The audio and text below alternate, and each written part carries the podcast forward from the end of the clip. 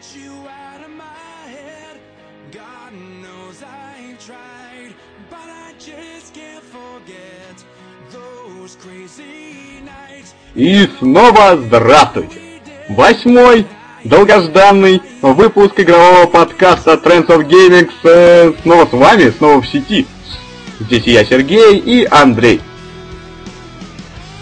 И, по уже давно сложившейся традиции, Андрей поведает вам о последних игровых новостях.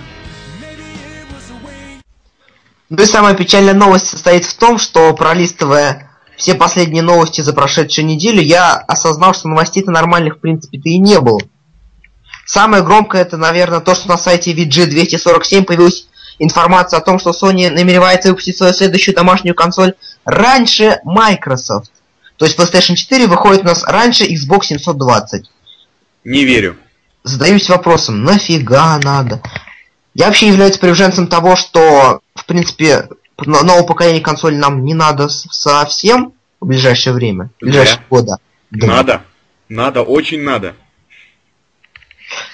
Как по мне, так потенциал их до сих пор не раскрыт полностью, и на них до сих пор можно выпускать хорошие игры.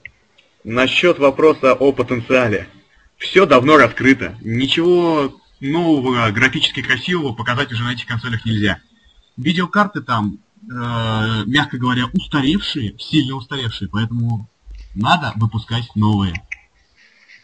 И тратить на них деньги. Это Конечно. Конечно, конечно. Свои любимые денежки.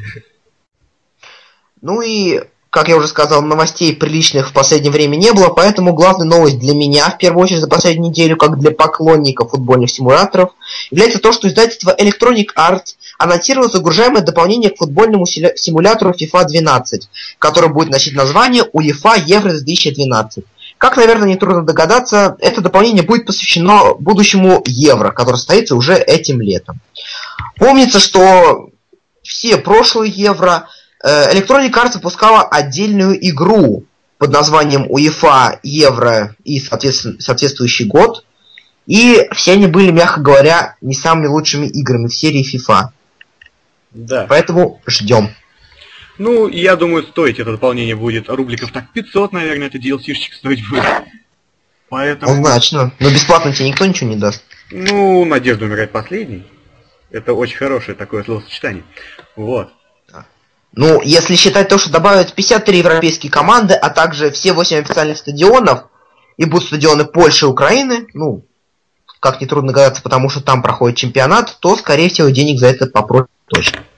Ну да, надеемся, что не очень много. И как стало известно буквально на днях, BioWare все-таки послушали фанатов, недовольных концовкой Mass Effect 3, и выпустят бесплатное, подчеркиваю, бесплатное дополнение, которое об- не расскажет новую концовку, а объяснит ту концовку, которую игроки увидели. Верим, надеемся, что объяснение будет достойным. Ну, собственно, по моему скромному мнению, то, что BioWare выпускает новые дополнения, это, в принципе, не есть хорошо.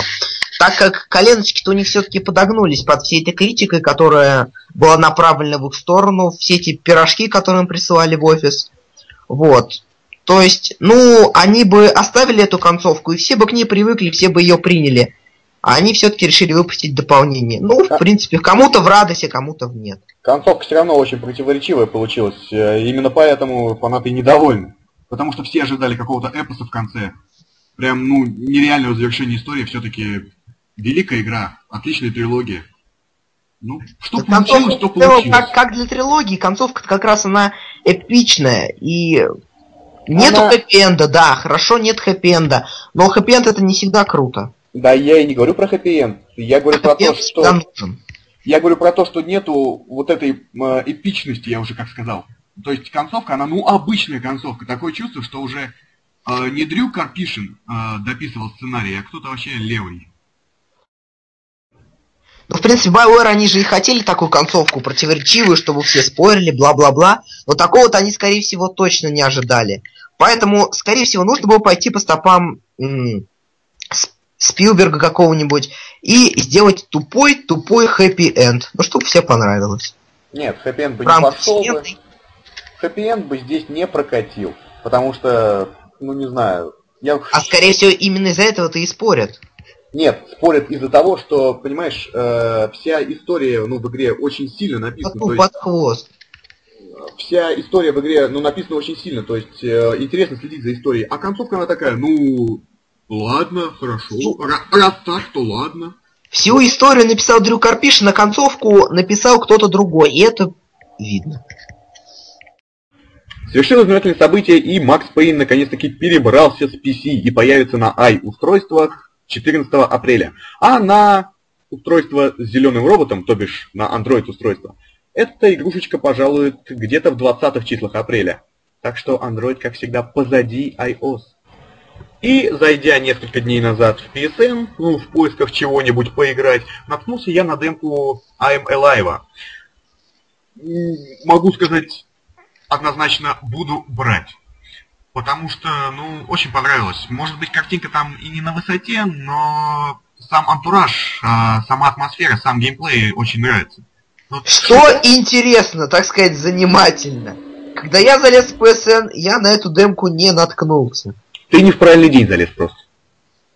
Подожди, их что, теперь поднявший раздает? Ну, демки в PSN, ну, в русском PSN, естественно, появляются по средам, как обычно, среда вечер или четверг утро. Поэтому Не, я залезаю. Новый этот, поступление. Или там, я не помню. Ну вот, и нифига там нету. Там какие-то темы ложовые новые, как обычно. И все.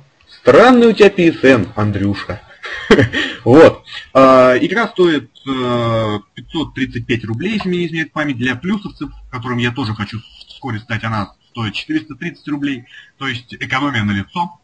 Что можно сказать? Правая дистрибуция рулит, ага. Как- как- конечно. Что можно сказать о самой игре?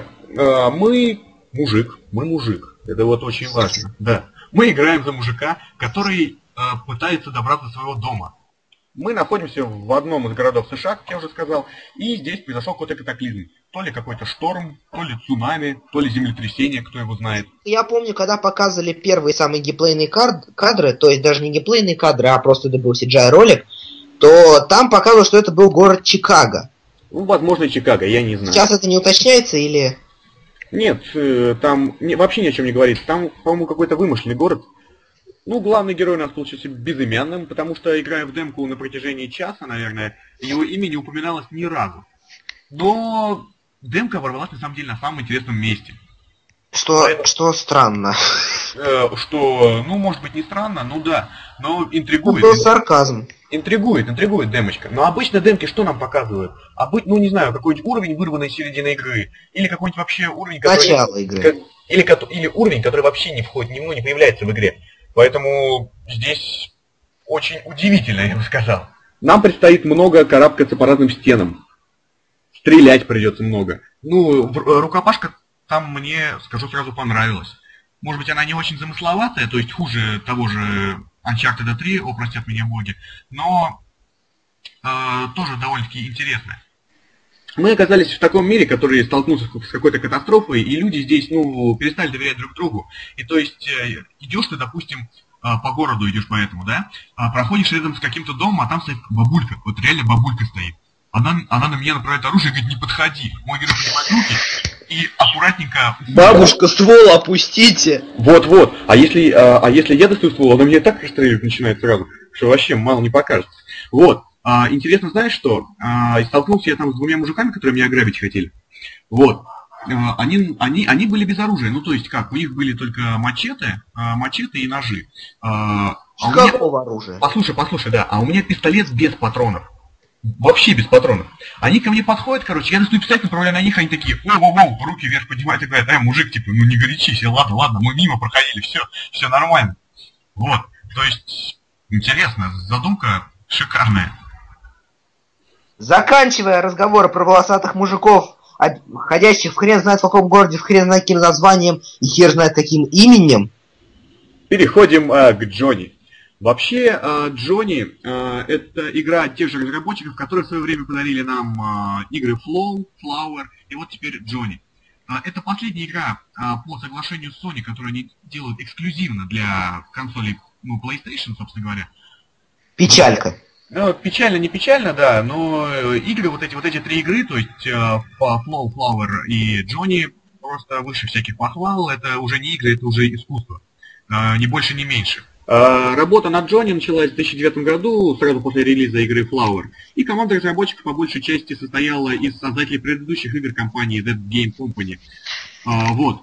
А, Вообще, перед издателями стояла, не перед издателями, а перед разработчиками стояла такая задача, чтобы создать игру, которая выходит за рамки типичных целей видеоигр. То есть там победить, убить и добыть способности и бла-бла-бла. Завеселить. Да, критики встретили Джонни ну, довольно-таки высокими оценками. Так, э, накануне на сайте Metacritic отображалась средняя оценка 92 из 100, что просто офигеть как много. А на E3 2011 года представители OneUp.com и Game Trailers назвали Джонни лучшей игрой в формате для скачивания. И в Game Trailers отметили также, что Джонни выделяется своей художественной ценностью, в чем я полностью поддерживаю э, Game Trailers. Потому Да, что кстати, Джонни было очень трудно в своем стиле, в своем, потому что, в своем понимании, потому что, в принципе, игра-то о пустыне, а пустыня в свое время уже была продемонстрирована в Uncharted. И вот хочется задать вопрос, превзошли ли в Джонни пустыне Uncharted или нет? превзошли, причем на две головы, и да, может быть даже на три. Мне больше понравилось. Здесь все ну настолько круто. Если в Uncharted песок это был, ну, ну, песок, ну красивый песок, ну офигенный песок, то здесь песок. Елющийся. Да, то здесь песок, песок он все. Здесь ничего кроме песка нету. Ну да, ну, в принципе. То есть э, идешь ты своим вот этим героем главным, этим протагонистом, идешь ты по песку и э, ну, остаются следы. Много следов. Ну, Дует в ветер, Uncharted дует было ветер. примерно то же самое. Дует ветер, этот песок взлетает, получается какие-то а, песчаные бури, и выглядит это ну, настолько круто. Я пока играл, все время проводил вот эту параллель с Uncharted, и в Джонни песок мне понравился намного больше.